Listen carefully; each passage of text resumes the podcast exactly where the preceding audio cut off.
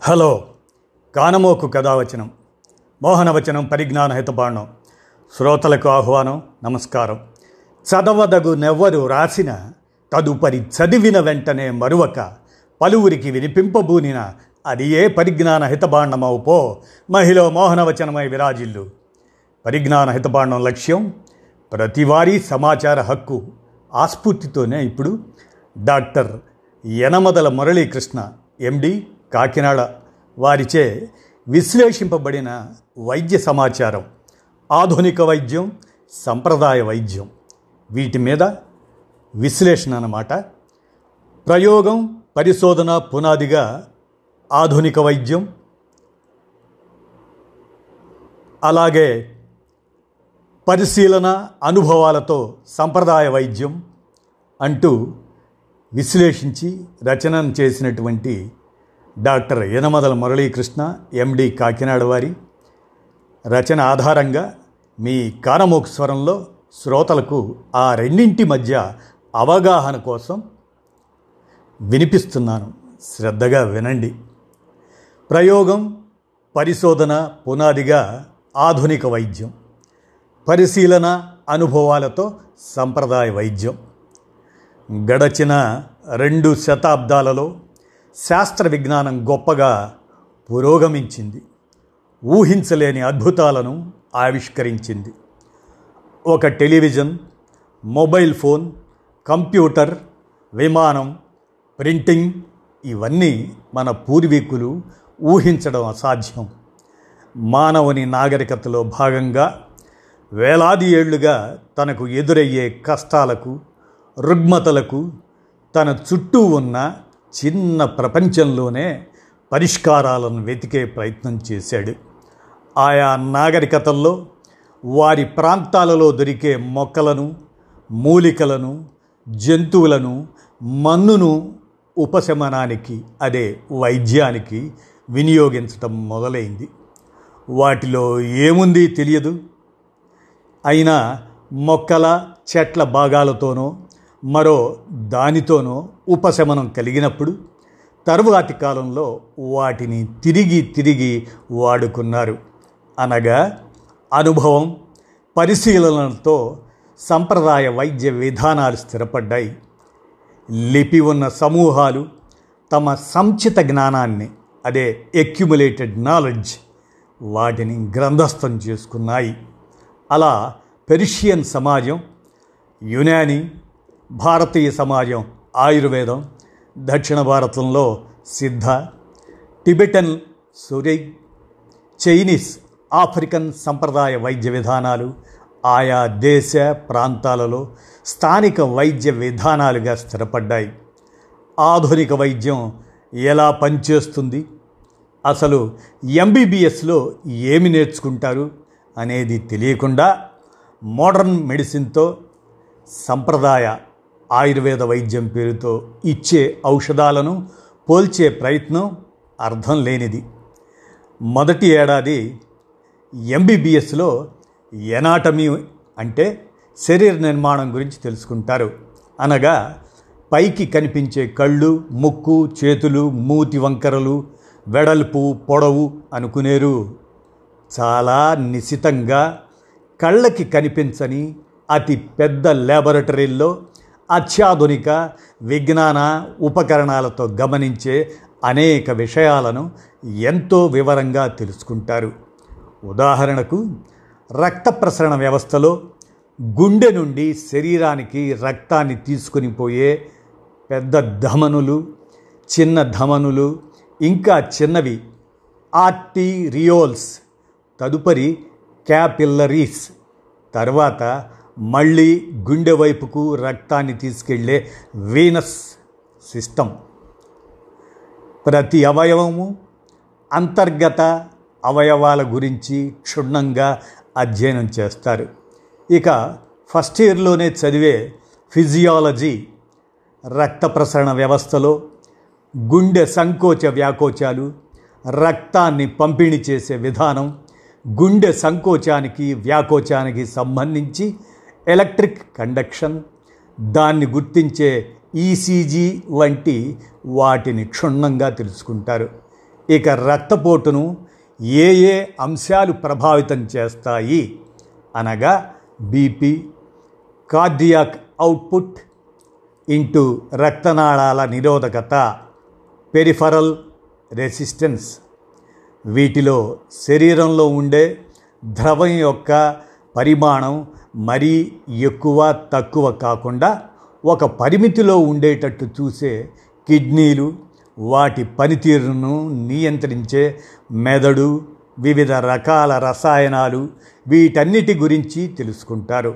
ఇకపోతే బయోకెమిస్ట్రీలో శరీరంలోని వివిధ జీవన క్రియలు రసాయనాలు వాటి ఉత్పత్తి ఒక అవయవ పనితీరుని తెలుసుకోవడానికి ఏ రసాయనాన్ని చూడాలి ఇత్యాది విషయాలు.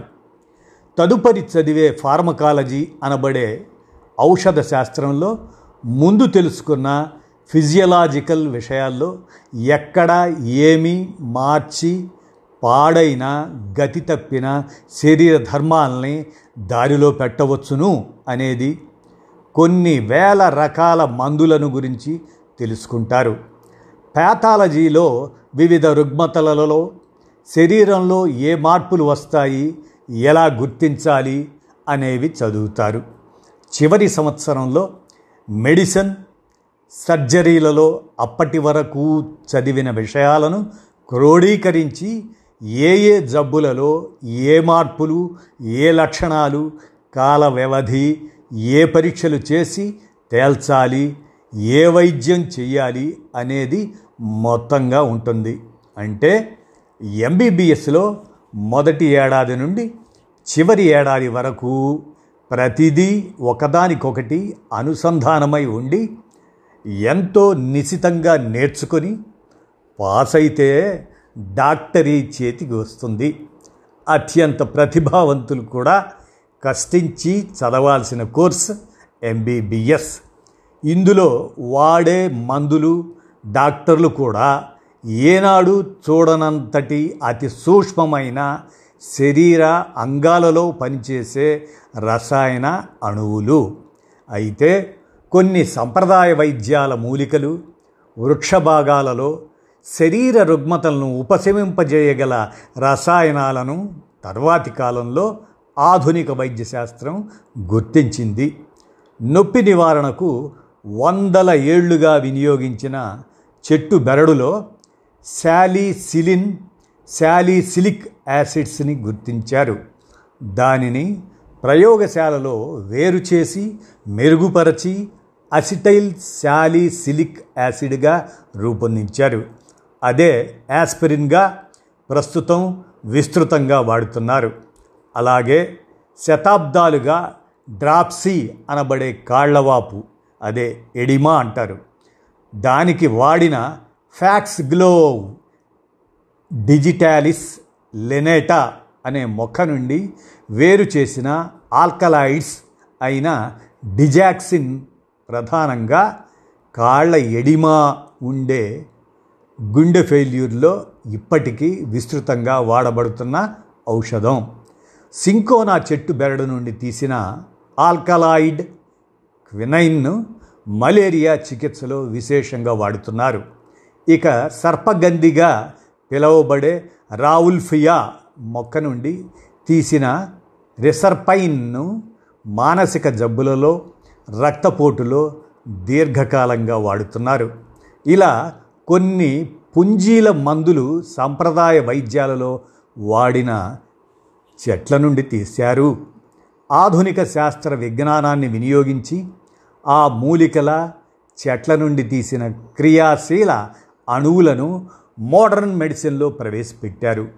ఆయా సంప్రదాయ వైద్యాలలో ఏ జబ్బులకు విరివిగా వాడుతుండినారో వాటిలో వాడుతున్నారు. ఇలా సంప్రదాయ వైద్యాల నుండి ఆధునిక వైద్యంలో ప్రవేశపెట్టబడ్డ మందులు బహు తక్కువ. ఆధునిక విజ్ఞానానికి సంకుచితత్వం ఉండదు. నిజంగా గొప్పగా పనిచేస్తున్న ఔషధాలను వివిధ అనేక రకాలుగా పరిశోధించి వాటిలోని క్రియాశీల సారాన్ని వేరు చేసి తదుపరి ఆ తరహా అనేక మందులను ప్రయోగశాలలో తయారు చేసే విధానాలను అభివృద్ధిపరచారు అనగా సంప్రదాయ దేశీయ వైద్యాలలో కేవలం పరిశీలన అనుభవాలతో వివిధానేక మొక్కలు జంతువులు మన్నులను వాడుతూ ఉంటే ఆధునిక వైద్యంలో వీటిలో గొప్పగా పనిచేస్తున్న కొన్నిటిని ప్రయోగాలు పరిశోధనలతో నిగ్గు తేల్చి మానవుల రుగ్మతలను ఎదుర్కోవడానికి వాడుతున్నారు. నాగరికతల వికాసంలో కొన్ని దశలలో వినియోగంలోకి వచ్చినవి సంప్రదాయ వైద్య విధానాలు. శాస్త్రీయ విజ్ఞానం గొప్ప పురోగతి సాధించాక జబ్బులను కణాలు కణాంగాలు అణువుల స్థాయిలో అర్థం చేసుకోవటం మొదలైంది. వాటికి పరిష్కారాలు వెతికి మానవాళికి అందించారు. కేవలం ప్రాంతీయ చారిత్రక వారసత్వ అభిమానాలతో మాత్రమే ఆయా దేశాలు ప్రాంతాలలో వివిధ సంప్రదాయ వైద్య విధానాలు నిలబడ్డాయి. అయితే ఆధునిక వైద్యం మాత్రం ప్రపంచం అంతటా ఒకే విధంగా ఉంటుంది. రుజువైన సమర్థవంతమైన ఆధునిక వైద్యానికి దేశీయ వైద్యంతో పోటీ కానీ పోలిక కానీ ఉండదు.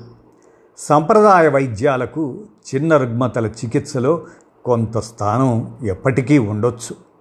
దాదాపుగా సంప్రదాయ వైద్యులు అందరూ పెద్దగా వనరులను ఉపయోగించకుండానే చిన్న నలతలకు తమవైన ఔషధాలను ఇస్తూ ఉంటారు. అయితే ఆధునిక వైద్యం రోగ నిర్ణయం విషయంలో శాస్త్రీయ విజ్ఞానాన్ని విశేషంగా వినియోగించుకొని గొప్ప ప్రగతిని సాధించి అనేక రకాల పరీక్షలు ఎంఆర్ఐ సిటీ స్కాన్ వివిధానేక రక్త పరీక్షలను అందించింది. అది కాస్త చికిత్స కన్నా ప్రధానం అయ్యింది. కొందరు వైద్యులకు పెద్ద ఆదాయ వనరుగా పేషెంట్లకు గుదిబండగా మారడంతో జనంలో కొంత వ్యతిరేకత మొదలైంది.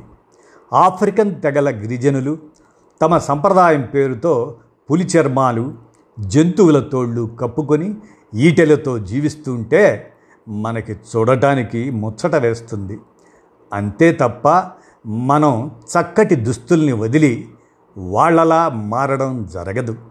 దేశీయ వైద్య విధానాలు కూడా మానవ జాతి వేల లక్షల ఏళ్ళ ప్రయాణంలో ఒకనొక చారిత్రక దశలోనివి. ఆధునిక వైద్యం సార్వజనీనం పురోగామి విధానం ఎప్పటికప్పుడు నవీకరించుకుంటూ మానవాళికి మేలు చేస్తుంది. ఆధునిక వైద్యంలో వ్యాపారం దోపిడీ వెరితలలు వేసినంత మాత్రాన దేశీయ వైద్య విధానాలు ఆధునిక వైద్యానికి సాటి రావు రాలేవు. అయితే ఇంకా దేశీయ వైద్యాలలో మంచి ఫలితాలను ఇచ్చే ఔషధాలను గుర్తించి వాటిలో ఏ రసాయన అణువు రుగ్మత నుండి ఉపశమనం కలిగిస్తున్నది తెలుసుకొని ఆధునిక వైద్యంలో ప్రవేశపెట్టాలి. అప్పుడు ఆ సంప్రదాయ వైద్యం కాస్త ఏదో ఒక ప్రాంతానికి పరిమితం కాకుండా సార్వజనీనం అవుతుంది.